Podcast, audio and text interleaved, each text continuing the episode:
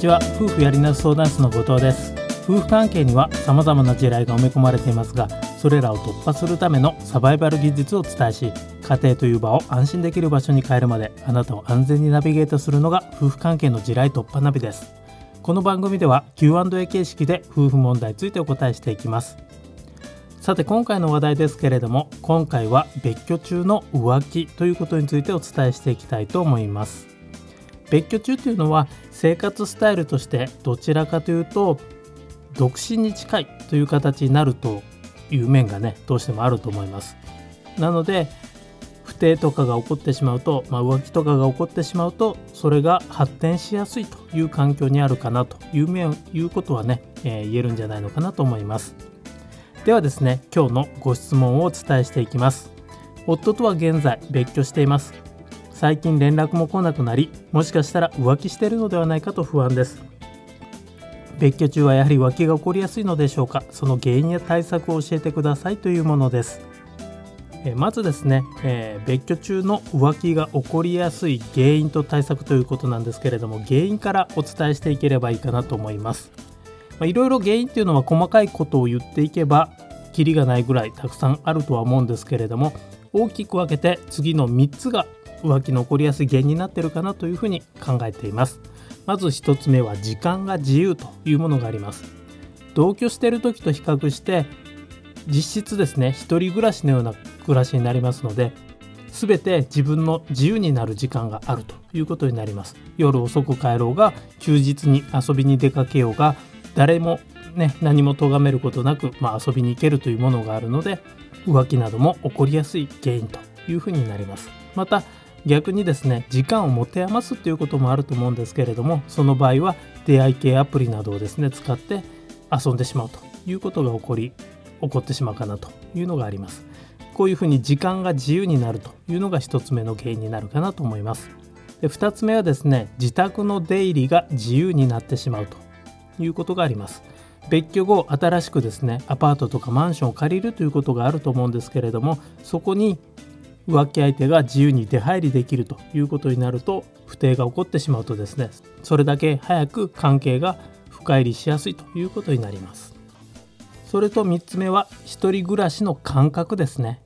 今までずっと家族と同居していたのに急に一人暮らしになるわけですからそれだけ羽を伸ばしやすいというのがあります。なので結果として出会い系アプリとか風俗とかそういうふうな浮気の問題が起こりやすくなるということになります。こういうふうに時間的なもの感覚的なものそして手入りがしやすいという環境的なものですね。この3つが主な原因としてあるかなというふうに思います。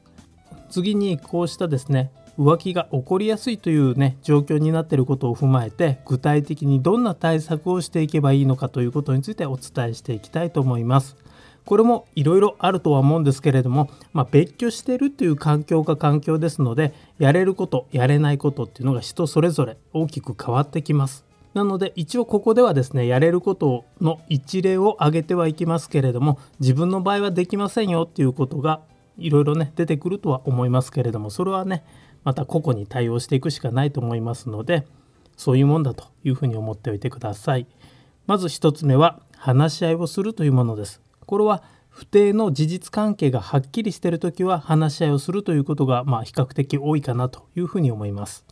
浮気の問題について正面から取り上げて話をするということもありますしそのことを取り上げずに夫婦関係としてこれからどういうふうなことをねしていくかということを取り上げることもあると思いますけれども、まあ、一つの方法としてこの話し合いをするというものがあると。で2つ目はですね浮気の問題がまあはっきりしないということもあります。そういう時には相手との共有時間を増やすというふうな対応をすることもあります。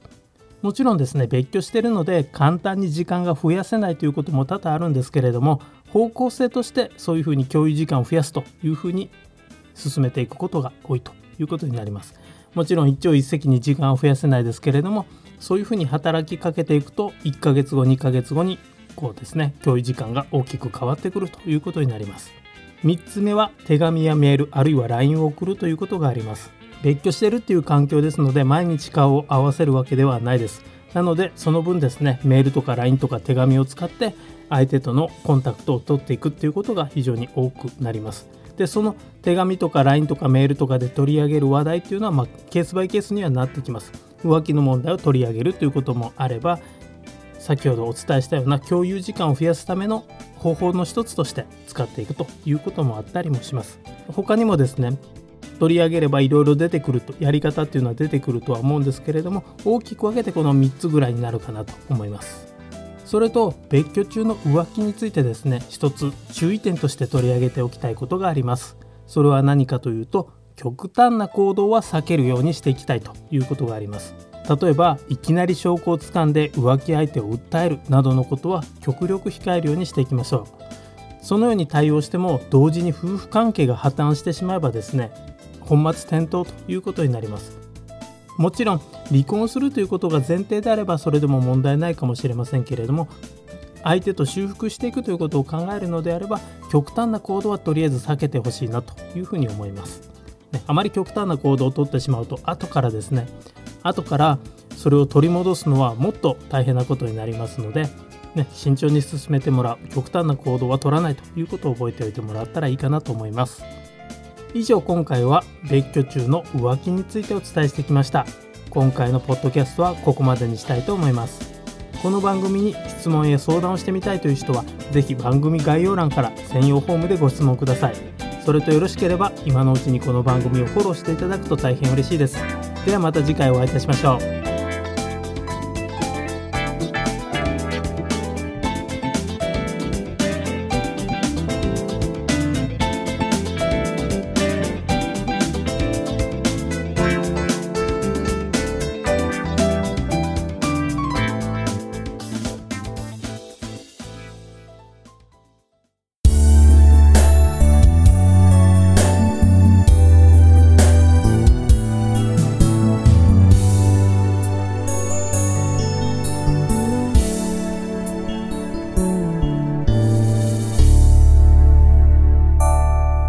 Radio Podcast